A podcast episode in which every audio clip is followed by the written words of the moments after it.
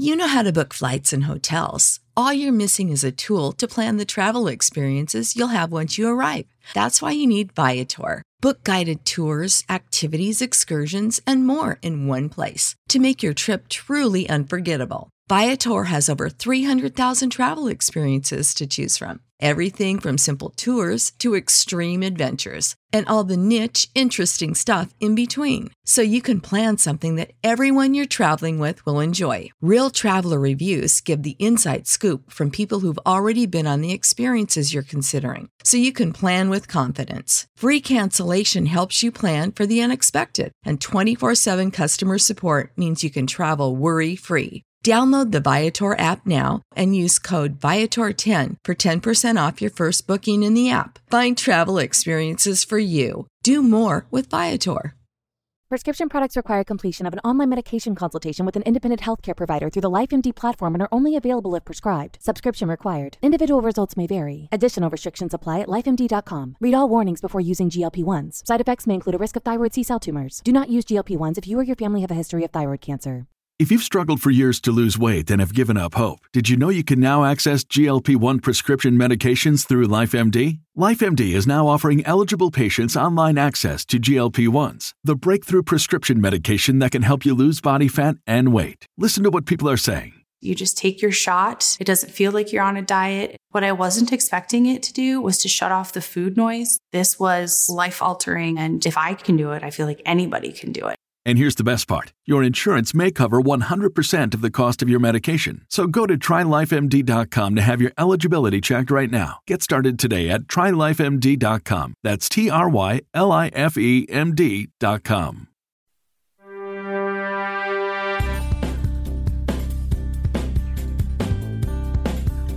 Welcome to Tell Me a Story I Don't Know, a refreshing and captivating interview with top sports personalities and their connections to Chicago. They reveal some entertaining, memorable, and emotional stories, some you've never heard before. I'm George Hoffman, and please make sure you subscribe to Tell Me a Story I Don't Know on Apple Podcasts, Spotify, and wherever you get your podcast. And don't forget the free TuneIn app. We're there too. Tell Me a Story I Don't Know is presented by Vienna Beef, makers of Chicago's hot dog and a Chicago landmark business since 1893. There's nothing like a Vienna hot dog or one of their Polish sausages, and their products are available coast to coast at viennabeef.com and through Amazon. Tell Me a Story I Don't Know is also sponsored by the Paulina Market, Chicago's top purveyor of fine meats, poultry, fish, fresh, frozen, prepared foods, wine, beer, and now serving fresh sandwiches. They've been a staple in the city since 1949. This week, we feature Chicago's very own Michael Wilbon. I grew up wanting to work for the Tribune or Sun Times. I delivered them. I delivered both newspapers. I had a paper route at 11, 11 years old. So I had a paper route from 19, the summer of 1970 until I went to Northwestern, until I went to college. Michael Wilbon is a die-hard Chicagoan, but he made his mark as a reporter and columnist for the Washington Post and then at ESPN, where he teamed up with Tony Kornheiser over the last 20 years for the wildly popular Pardon the Interruption. Wilbon is a Southsider who parlayed hard work, ingenuity, integrity, and a gift for gab into a resoundingly successful career. So, Michael Wilbon, tell me a story I don't know. Oh, goodness, George. We've known each other so long. I don't know how many of these you can't know because we've talked a number of times, obviously. I'm going to tell you one, but it's going to be, it's, it's, it's, you got a self indulgent story. It's, there's too much me, me, me. But in 1997, I'm going to say, just about 1997, when the great Bob Verdi, columnist for the Chicago Tribune, and probably my favorite columnist of sports columnist of my lifetime, um, Bob had decided he was going to semi-retire, do other things, but not write the daily column anymore. And I ran into him somewhere in the press box in America, and he said, um, "It's time for you to come home." And I, I said, I, I, come to Chicago all the time. What are you talking about?" And he said, "No, it's time for you to come home. I'm going to stop doing this every day, and you, you're the person who should succeed me. You're the person who should be doing this." And I, it, it immediately freaked me out because, again, Bob Verdi, to me, Bob Verdi is the great columnist, Chicago sports columnist of my lifetime. And that's saying something because there were so many great columnists when I was growing up, you know, from Mike Royko and Bob Greene. And you could be outside of sports or you could be inside of sports with so many wonderful columnists. And the Tribune then started talking to me about coming home in the late 1990s. Um, I was coming home a lot anyway, because let's face it, if you were a sports writer then and covering the NBA at all, you were there for a lot of Michael Jordan, Chicago Bulls oh, yeah. activities over the years, right? I've been there a lot. And I always wanted to come home. I, I mean, I wanted to, I grew up wanting to work for the Tribune or Sun Times. I delivered them. I delivered both newspapers. a maximum of 92 houses on Yale, oh, and, man, that's Yale and Wentworth in the from, from, when I was 11. I had a paper route at 11, 11 years old. So I had a paper route from 19 the summer of 1970 until I went to Northwestern, until I went to college. And um, 365 days a year, up at five o'clock in the morning. I tell my son that now; he doesn't believe me. But I wanted to work for the Tribune or Sun Times. That was my goal in life, and the Tribune was going to make it possible. And I came home, I visited, there was a recruiting thing going on. One of the phone calls I get often was from Jay Mariotti. Jay's at the other paper, Jay's at the Sun Times. But Jay could foresee something I couldn't, and he was right. He could foresee sports writers on TV. He always thought that the next Siskel and Ebert weren't going to be at the movies, they were going to be at the arena, at the stadium, in a press box, and Mariotti always thought that. He thought that the two of us at competing papers like Siskel and Ebert would be on WGN. That's what he always thought. And he had it right. I mean, it didn't appear on WGN because I didn't come. Um, I just decided I had the best job I could possibly have at the time at the Washington Post. And I didn't leave to come home. And it was the hardest decision of my life. You called him the great Bob Verdi, which is, by the way, how I call him. I always call him the great Bob Verdi, right. by the way, is one of the greatest storytellers and one of the funniest human beings on this earth. And the nicest man ever. Absol- absolutely. And I remember yeah. when I went on, I was with the score then. So I go on with Norm and Jiggetts. I, I'm, I'm talking as if I'm saying that somebody's passed away. I said, I've got this sad news about Bob Verdi. He's leaving the Tribune. And those two guys said, man, you made it sound like he died. And I said, for me, it is. He's well, part of me. Part of me died. I liked reading Bob Verdi. I mean, again, you know, there's been a lot of terrific columnists. Chicago is a city that um, John Schulian, you know, was writing a sports column. You know, I I wanted to join that roster of people. You know, at the so Skip Bayless wound up being the person that took that column after Bob. Skip Bayless wound up writing that column, and um, he and Mariotti were the columnists, sort of a record in town. Um, and, it, and it came on. I mean, it, it, continued to be great columnists. David Haugh. I mean, there continued to be people that I certainly went out of my way to read. Man, I, I really, to this day, sometimes I walk down Michigan Avenue, particularly if I walk past the Tribune Tower, and I just wonder what would have happened. What would my life have been like if I had come home? Well, you didn't come home and instead partnered with Tony Kornheiser for what I believe is and has been the best sports show on TV since its inception 19 plus years ago. Pardon the interruption. It's always fresh, it's always lively, it's always entertaining.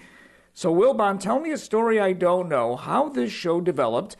Whose brainchild was it? Why did they pick the two of you, and why has it endured? Pardon the interruption, but I'm Mike Wilbon, and welcome to opening day in this bizarre television experiment. And I'm Tony Kornheiser, and if we can have a TV show, you can have a TV show. Well, thank you, first of all, George. Um, that's high praise coming from you, because you've known me long before this incarnation, of course. Um, Mark Shapiro, who was doing um, Sports Century in 1990, about the same time, by the way, that I'm thinking about coming home. I'm already on this panel. And the panel had, I don't know how many people were on the panel, but they were entrusted to select the 100 greatest athletes of the 20th century. And we're doing this in 1997, 8 ish, because the list is going to be announced at the end of 1999. And I was one of them. Tony Kornheiser was, Tony Kornheiser was one of them as well. Um, and we would sit in our offices, which were about, the doors were about seven feet apart. And we would scream and holler at each other about this list, among other things. We did this every day. And Mark Shapiro, a young ESPN executive at the time, um, would, and, and he was the executive producer of, you know, Sports Century. It was his baby, his project.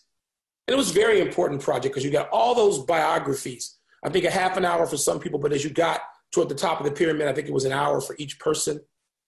And Mark would come to Washington and sit and listen to Tony and me screaming at each other across the hallway. And he said, One day I'm going to put this, I'm going to become somebody at ESPN. And if I do, I'm putting you two on television doing this. and I remember Tony just said to him, That's nice. Can you give me another cup of coffee, please? Because he, I mean, Mark was young. He was, I mean, he was in his, I mean, so 1998, I was 39. Mark was barely 30. And he said, if I ever become anybody, I'm putting this on television. Fast forward to 2001, summer of, and I get a call in LA. I'm covering the Lakers and whoever the Lakers are playing in the finals in 2001. And it's Mark Shapiro. And he says, Hey, I, um, I got to have dinner with you tomorrow night. And I said, Mark, I'm in LA. And he goes, I know where you are. I'm reading the newspaper. I know exactly where you are. We got to have dinner tomorrow night. I'm like, why? And he said, I, I, we'll have dinner. I'll tell you.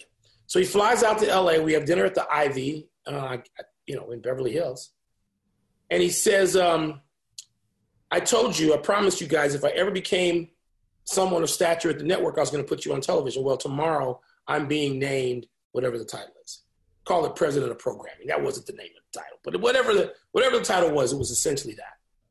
And he said, my first thing is I want to put you and Tony on a, on a show. And I said, that's your first act? in this new position, your second act is you're going to get your ass fired. that's what ought to happen. And he said, No, I'm going to do this. And if you two guys say no, I'm going to, I'm going to put somebody else on. But if this show is going to happen, it's going to be commenting on the news. And Tony and I said to Mark, you know, we don't want to be in something like Crossfire, which was on CNN, where two people pick a position or they're assigned a position and they just fight it out. We don't want that. Yeah. We wanted it to be more like Hello Chicago Connection, Siskel and Ebert, where people sat and talked and reviewed and opined and commented and criticized. Yes, criticized. Um, there were no hot takes yet because that stupid phrase hadn't been invented, thank God. but I called Tony after this meeting. The meeting went for four hours from 8 till midnight Pacific time. So by the time I gathered myself and sat in the car and tried to understand what I had just been a part of in the conversation, it was 1 a.m. local time in LA. It was 4 a.m. in the East, and I knew Tony would get up to walk his dog at 4 a.m. So I called him and I said, You need to listen. You need to not say a word for 10 minutes. I'm going to talk. I'm going to tell you why our lives are going to change. And then we can free for all. And that's what happened. I, I talked to him from 4 until 4.15 in the morning, Eastern time. And I just said our lives are going to be different forever. And they, they obviously they are. They have been. Um, so, you know, we can say we didn't see it coming, but maybe we saw it a little. You know, we thought it could work. We, we, George, we knew we could do what was being asked of us. It didn't mean, A, we were going to be good at it, but I, we thought we were going to be good at it. And it didn't mean that people would give a damn. I mean, just because you're good at something doesn't mean people care. You know, um, we know that with basically 100% of the teachers in the world not enough people care, even though they're great at what they do. So so many of them. So just because you're doing something and you're doing it pretty well doesn't mean people give a damn. But people did, and so that's that's how that started. Why has it lasted? Because pe- everybody. David West once said when he was in college at Xavier, you know, he talked about he liked watching two old people argue. When somebody said, "Why do you like this show?" You're like 18 at the time, and I, we, were, we were like 40. 40 and 50. And David West talked about it. He said, everybody watches sports with somebody they argue with like this. And that's the that's it. That's it's no mystery. That's the secret. There's, except there's no secret. Like who who who who that cares about sports doesn't passionately discuss it, engage in the discussion of it with somebody else. But it's but it's it's about chemistry, and we all know. Yeah, but everybody's got that chemistry with somebody. Right. Right. I mean, Everybody's got that chemistry. People are. I, my brother says that he was my co-host before Tony, and he was. We've been doing this at our kitchen table since we were six and eight years old. With my father sitting there mediating or not. So everybody has this, and everybody has it with somebody with whom they have some chemistry, or it wouldn't work. The conversations wouldn't go on for years and decades, right? They just wouldn't. But they do. And they go on when you hate the other person, when you love the other person, when the other person, you know, gets married or divorced or has children or doesn't or has tragedy, you still have people that you engage in this deep discussion with. And it's not like politics where it becomes awkward or, wow, we shouldn't talk about this because it's not polite. There's nothing polite about sports conversation and engagement, but it's okay. Everyone has a permission slip signed to talk about unquote. Given how good the Heat looked, wouldn't you get Embiid back into the Philly lineup for game three? You think after you trashed my boy, my friend, Dwyane yeah. Wade from the yeah. south side of Chicago. That's right. Hall of Famer. That's third right. best three guard, two guard in the history of the league. Okay. You think after you trash him, yeah. moment after moment after moment, goes to Dwyane Wade. You know, yeah, it's amazing how he could put his crutches down. Yeah. You know, shoot the ball and pick his crutches up to limp Can back I tell you like something? Walter Brennan down the court because he that is a great reference Philly's for people butt. over eighty. Walter yeah, that works Brennan. For you. Um, so better people than you have trashed me. Tosh trashed me on Twitter. Tell Me a Story I Don't Know is presented by the Paulina Market. And if you haven't been there, what are you waiting for? It's been Chicago's premier market for the finest meat since 1949, and it's only getting bigger and better. From the popular Wagyu steaks to their porterhouse and tomahawk selections, Paulina leads the way, and you might just spend hours there perusing the frozen food section. Everything made fresh, including chicken pot pies, pulled pork, and a variety of meatloaves. You like brats? I love them, including their pork variety, which are so juicy and tasty on the grill. And now the Paulina Market has seafood and sandwiches from the deli, and wine and beer to match anything you buy. Plus, they expanded again, making the in store experience even better, but you can still order online to pick up. Take my word for it, the Paulina Market is as good as it gets and conveniently located at 3501 North Lincoln Avenue in Chicago. Check them out on their impressive website at paulinamarket.com. Mention you found them through this podcast.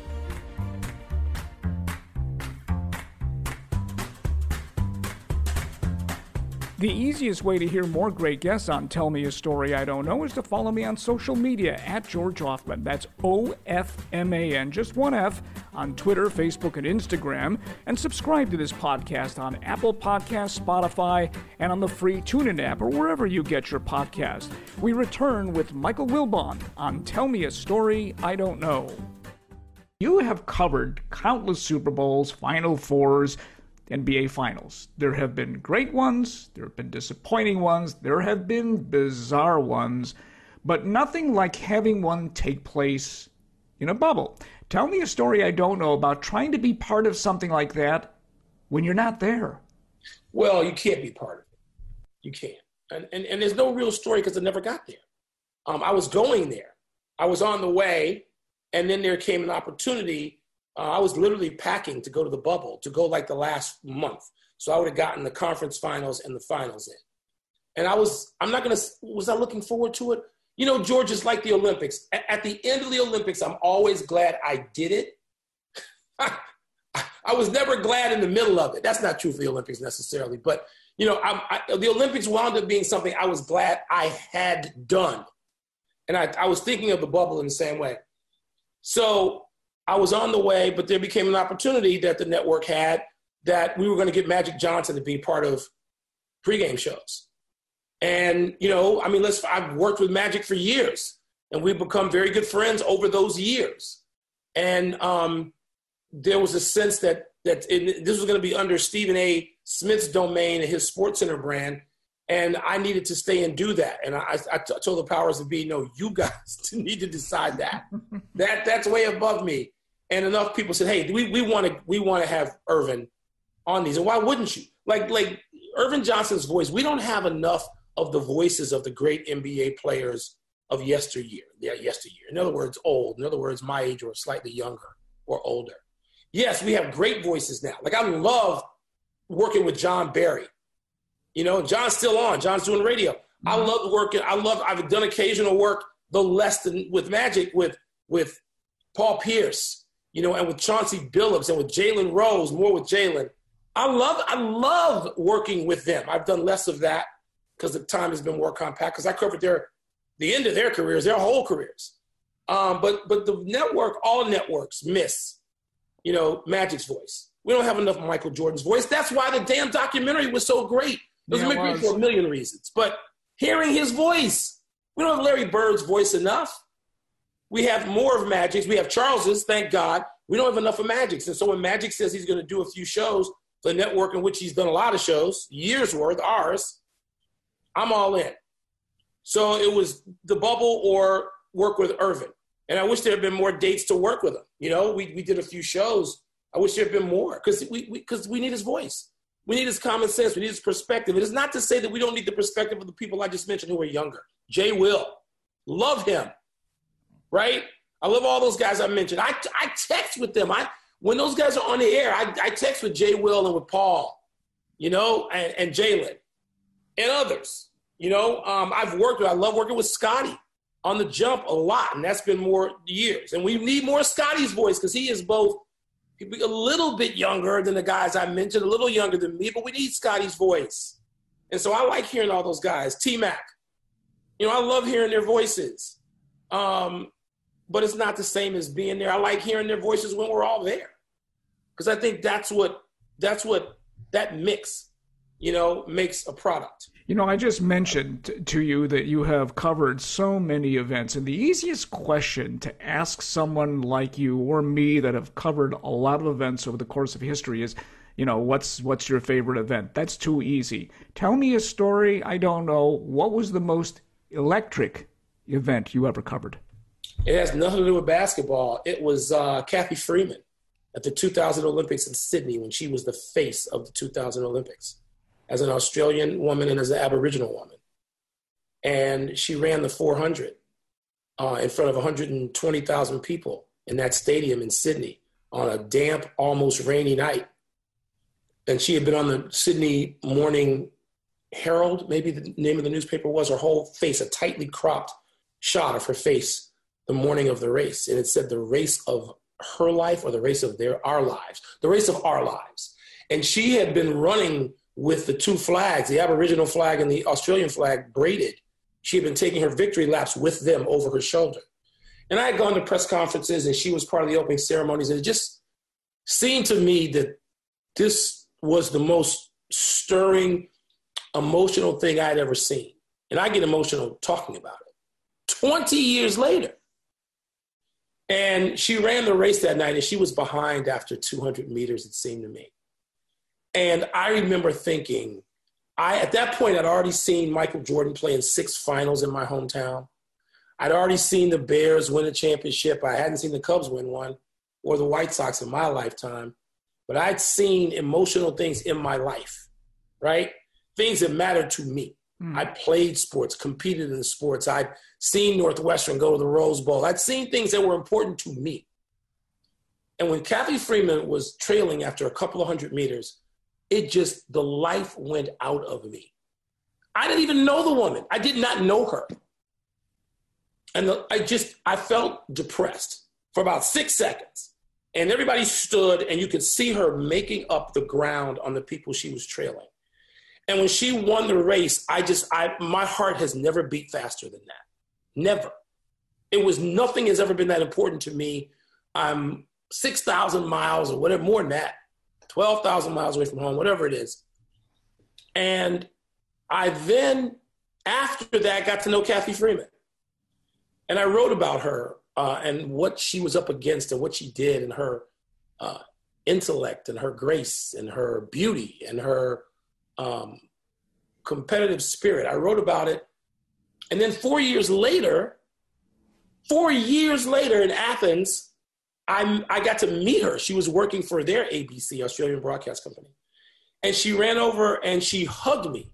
And I said to her, I must not be who you think I am. And she goes, You're exactly who I think you are. I read every word you wrote in the Washington Post about me after I got home. And there was it was never as important to me that an athlete or coach or whomever saw my work than it was that she saw it. And so we got we had a connection over that. Um, and so that's the most exciting thing I've ever seen. It's not the Cubs in 2016, although, you know, I mean, that's got to be. I was in Cleveland sitting there in the stands with my brother. You know, we, we, we used to go to Wrigley Field with our paper route money.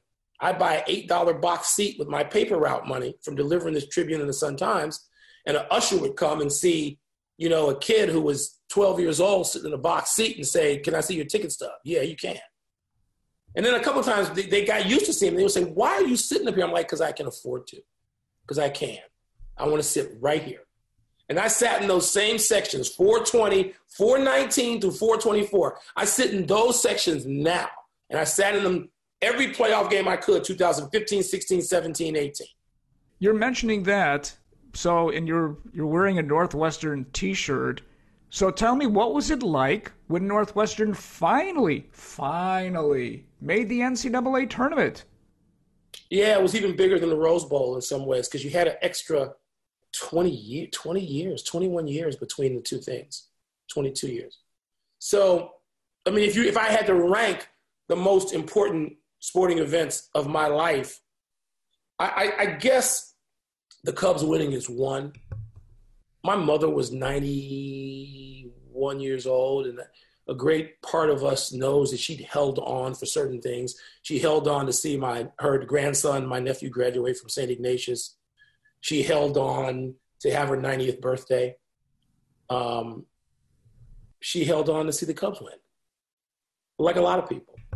And you know, she would sit on her rooftop on Lakeshore Drive um, at the, the the high rise building complex that she lived in, in a senior complex, Brookdale, um, just north of Belmont. She would sit there with them on the roof, and they could hear the cheers from Wrigley Field in 15 and 16. Sure, you could from there. Yep, you could, and a lot of people didn't make it. People that she had dinner with, and people that I had dinner with in their dining room, they didn't make it. A lot of people did make it. So, but that's one. Two, I guess it's got to be the Bears in '85. And then I guess remember I've you know people who might have gone to Northwestern saying, "Wow, how could he put all these things before the Wildcats?" Because I was a Bears fan before I went to Northwestern. I've been a Bears fan since five. Quarterback Nick Foles was intercepted twice and sacked four times. Wilbon, would you like to focus on how good the Rams looked or how bad the Bears looked? I don't know how good the the Rams looked because they played the Bears and the Bears had no clue. And it's an indictment of their head coach. Their head coach. Let me be very specific. It's an indictment of him because he came in as an offensive genius and he has no offense. All right? So it's an indictment of him, the structure of his offense, and his play calling. At fourth and one at one point, Tony, and I think it was still a real game, he hands off to his return man. All right? Who has his, his returner has probably never had a fourth and one in his life, and blocking in the game at the same time is the guy, the draft pick, who looks like he can actually be a runner. And so he right now is failing the team in any number of ways and doesn't seem to get it. He doesn't even seem to understand that his opposite number, Coach McVay, just kicked his butt all over the field. And he's rarely accountable for what happens. He goes, Wow, I've never been a part of something like this before. Well, you are now, and your offense, and you're supposed to be a genius. It stinks. I don't know that I can put a finer point on it than that. Listen, Wilbon, you bleed Chicago sports. That's, how shall I put this, painfully obvious. You left this city for DC 40 years ago, but you never really left since you've been seen at Wrigley Field on countless occasions, and of course, Northwestern, where you're an alum and part of their board. And you still have a residence here. So tell me a story I don't know about this full time affection for Chicago sports, and uh, have you seen a doctor about this lately? Ha! No, ever. And yeah, I mean, one of the, the best thing that came out of me not, not coming home ever to write for the Tribune or Sun Times is I could root for my teams. Because you can't do that if you're covering the teams seriously, even if you're writing a column. You can admit that you were a fan of this team growing up, but you got you have to be hypercritical. I, I can still I can take, I can put the hats on and off, take them on and off. But the best thing was I could go and sit in the stands and watch my teams. If I'd come back home in 97, I couldn't have done that. That's the best thing to come out of it. Well, mm-hmm. second best thing. The best thing was I stayed and I, my life turned out the way it did uh, in Washington with Tony, no less. But I did all those things. I've been a fan of those teams since I was five. I mean, the Cubs since seven or six or seven, Bears since five, Bulls since the beginning. I was seven. How old was I? I was seven when the Bulls were created. Yeah, um, 66, 67. Yeah. yeah. So yeah, my birthday's in November of 58. So I was seven. And, uh, or maybe, yeah, I get maybe I, I was just turning eight. And, um, so I, you know, and then Northwestern. So I've had, I've had 55 years plus of those other knucklehead teams and, and, and 40 years plus of this. I know where you're coming from. Believe me, I do. Tell Me a Story I Don't Know is presented by Vienna Beef, Chicago's hot dog, and a Chicago institution since 1893. If you've had a hot dog, chances are it was from Vienna. And did you know there are more locations selling Vienna in Chicago than McDonald's, Burger King, and Wendy's combined? There's nothing like biting into a juicy and delicious pure beef Vienna hot dog dragged through the garden, which includes yellow mustard, onions, relish, tomatoes, sport peppers, pickles, and some celery salt, and oh, those Polish sausages dripping with flavor. And look for the new spicy smoked sausage available in your local retail stores. It includes a perfect blend of seasonings such as crushed red peppers and brown sugar, creating a bold and zesty taste. Vienna products are available in restaurants, grocery stores, and entertainment venues such as the ballpark, Sox and Cubs, stadiums, museums, and the zoos. Plus, you can purchase them online coast to coast at viennabeef.com and Amazon. And remember, Vienna's not just hot dogs and sausages. Look for their farm makers chili, mini bagel dogs, condiments, and classic deli meats. Take it from a guy who was weaned on, then sold Vienna products. It's the mark of excellence since 1893. Check them out at viennabeef.com. You're listening to Tell Me a Story I Don't Know with ESPN's Michael Wilbon. Now, let me tell you a story you don't know about me and Wilbon. This is the end of March 1990, and I am sitting with Mike, Terry Boers, and another person who I cannot remember in the McNichols Arena it's Final Four weekend. I'm doing a backdrop story for NPR, National Public Radio.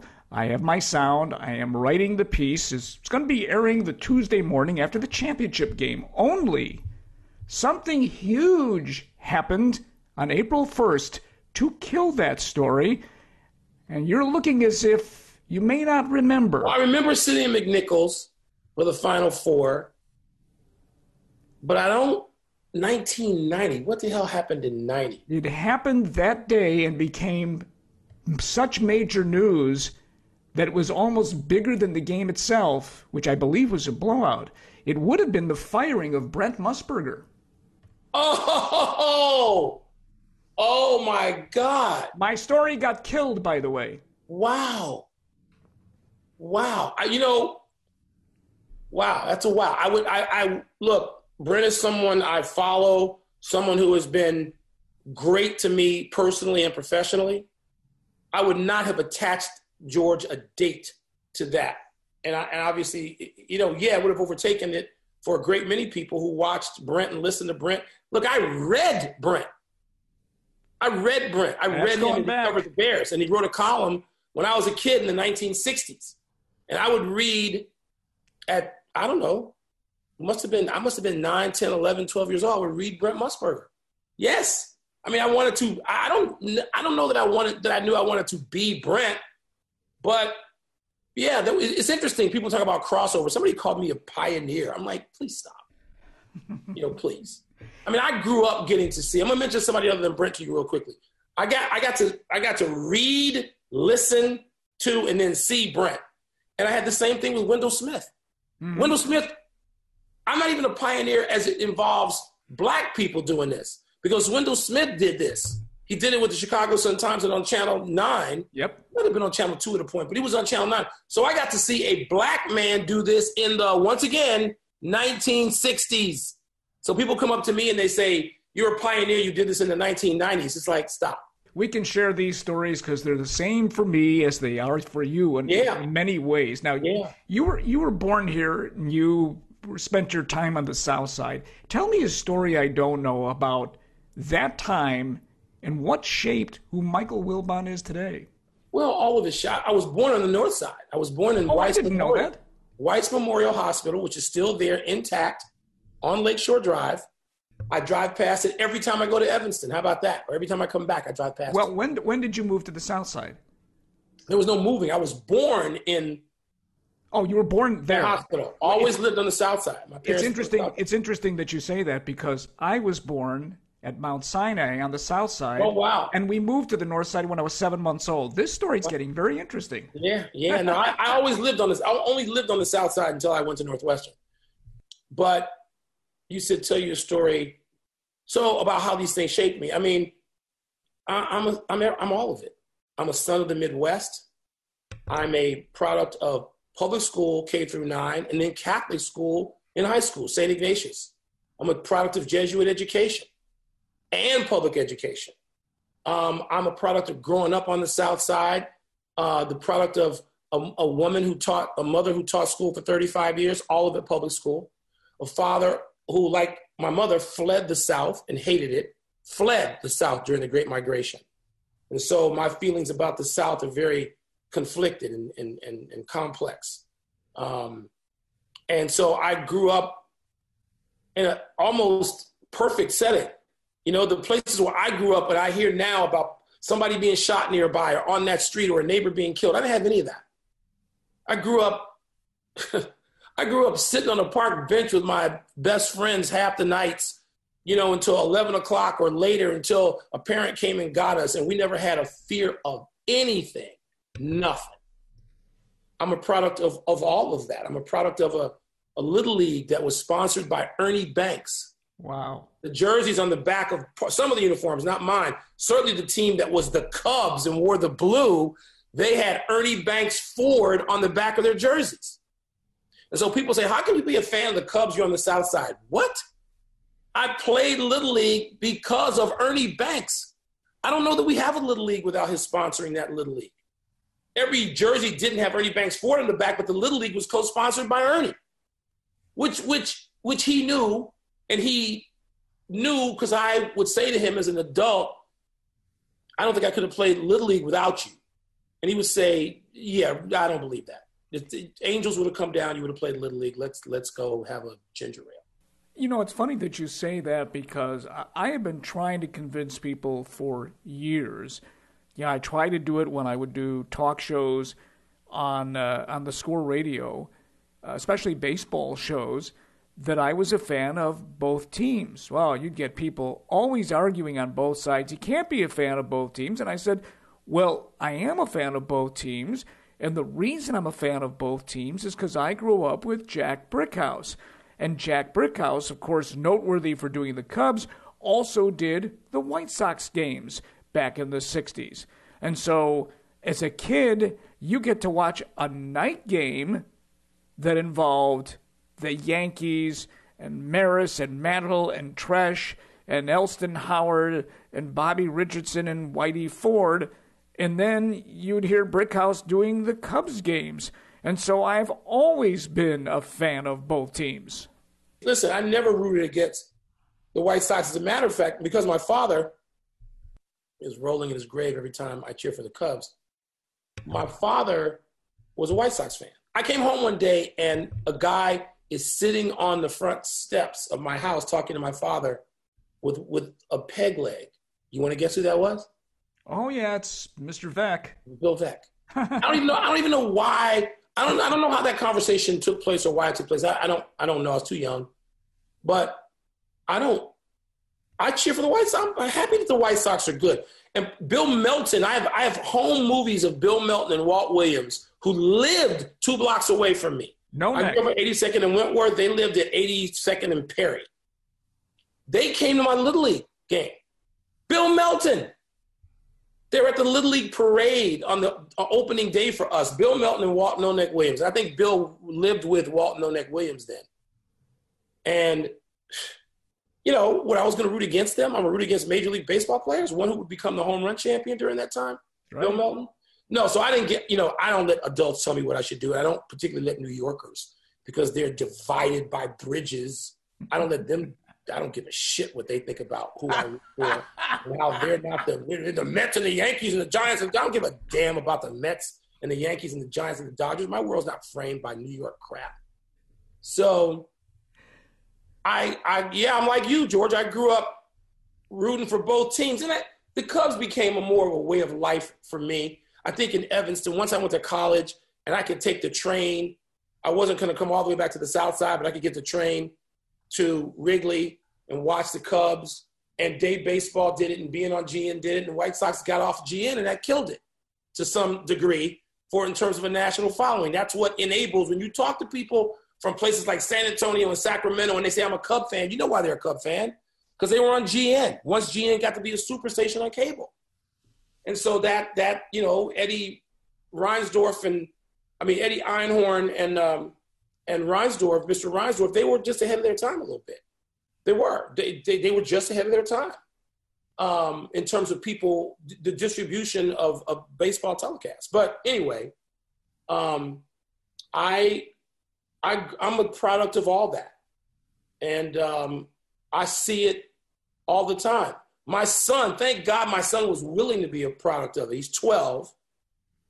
Um, he picks game. He he would wake up at five and six years old on a Saturday and say, "Dad, can we go to Cubs Cardinals?" And I would say, "Matthew, you realize Cubs Cardinals is in Chicago." and we got on a plane and went to Chicago so much. He said, "Okay, well, why can't we go?" And I would say, "You know what? There's no reason we can't go. Let's go." There you go. And so we did it. And then and then now, you know, he's a full fledged. He has to explain to people in Greater Washington D.C. why, when they say you have Jersey Day, why he's got on Javi Baez, you know, why he has on Devin Hester or Brian Urlacher, you know, or or you know Robinson now. Why you know he has on? Oh my God, when the Capitals won two years ago, why does he have Patrick Kane on on Jersey Day and not Alexander Ovechkin, who gave me a jersey, signed it, and said, "This is for your son." He can stop wearing that Patrick Kane jersey, but he's not yeah. going to stop wearing the Patrick Kane jersey. So yeah, it, it's it's ingrained in me. I will die with it. I don't know how long. Maybe he'll be moved off that mark. We'll see how it goes. I conclude all of these interviews, Michael, with this question: What would you have been had it not been for journalism? I don't know. I knew early. I'm not one of those people who got into it by accident. I'm not a person who got into it late. I didn't come to it by happenstance. I didn't come to it because, you know, I I knew um, when I was I knew for sure when I was 14 or 15. Before that, I used to go to Chicago Public Library. So on Saturdays, my brother and I had music lessons, playing keyboards, organ. And I would go to Lyon and Healy on Adams and Wabash. And I would we would take our music lessons for a half for an hour, and that would go from like 11 to 12 or 12 to 1. And then I would get back home at about six or seven o'clock, and my parents would say, Where you been? Where have you been? You're 12 years old. and I would say, I was at Chicago Public Library which I was. And I would look at the microfilm. I would take, for people who don't know what that is, which is everybody younger than us, I would take the, the, the film and put it on the spool, and I would, I would just, not research, I would just read a season of something. So I would read like the 1927 season of the New York Yankees. I would read the New York Times or whatever. I would pick, so I don't even know how I would pick the newspaper, but I would read all the events leading up to um, a Schmeling Louis. I would do that when I was 12 and 13 and 11. Um, and I knew I was drawn to this. And my math and science scores could not have been lower. They're the lowest of anyone who's ever taken the SAT. but I knew I knew I could control, I could master the language. And so I would marry my two interests, the language and sports. And so for me, I don't like I don't know what I I don't know. I don't have any idea. I've I've had one. I, I had the only job I've ever had in my life are the paper route, and that's the newspaper, delivering the Tribune and Sun Times for seven years, six years. So I did that as a kid. I worked in my uncle's grocery store on 83rd and Ellis. And then I got a job at the Washington Post. That's it. I didn't wait tables. I didn't do, I had an internship at University Relations at Northwestern. And what I learned is, and please forgive me, all the PR professionals who I'm close to over my life, and there are a great many. I knew I didn't want to do PR. I did it for a semester and was like, I'm done. That's it. And I did that, to, you know, because that was work study, that was whatever. But I knew way early on, by my sophomore year in high school, what I wanted to do. And so I took a journalism class at St. Ignatius. Thank you, Jim Wall, the teacher, James Wall. Um, I took English. My, my, my, my, my elective classes were in English. Maybe they were composition writing, maybe they were short essay writing. I knew. And I, I didn't do it as a, well, let me plot it out this way. I did it because that was my passion the language and sports.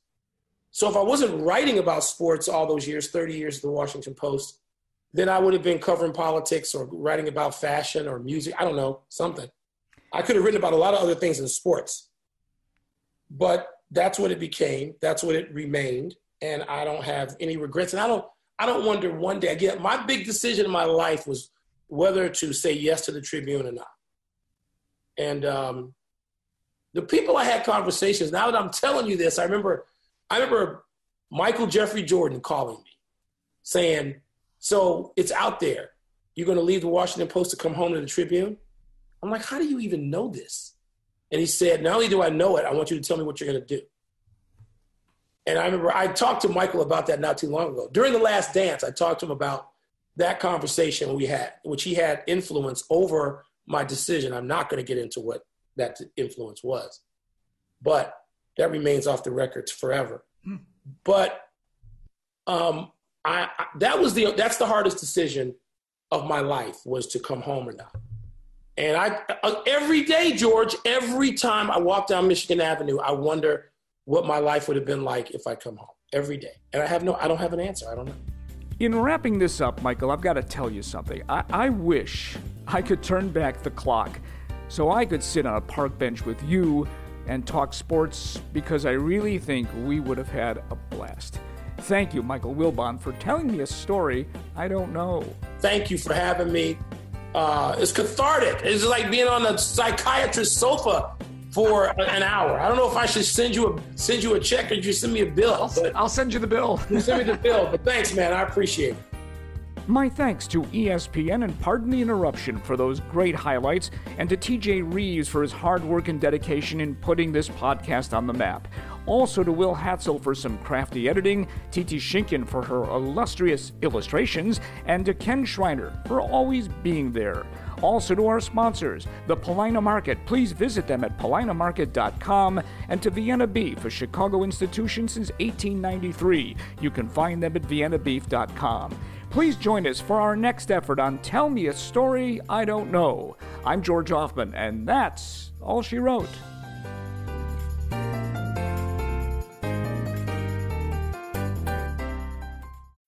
When you need mealtime inspiration, it's worth shopping Kroger, where you'll find over 30,000 mouthwatering choices that excite your inner foodie. And no matter what tasty choice you make, you'll enjoy our everyday low prices, plus extra ways to save, like digital coupons worth over $600 each week. You can also save up to $1 off per gallon at the pump with fuel points. More savings and more inspiring flavors make shopping Kroger worth it every time. Kroger, fresh for everyone. Fuel restrictions apply.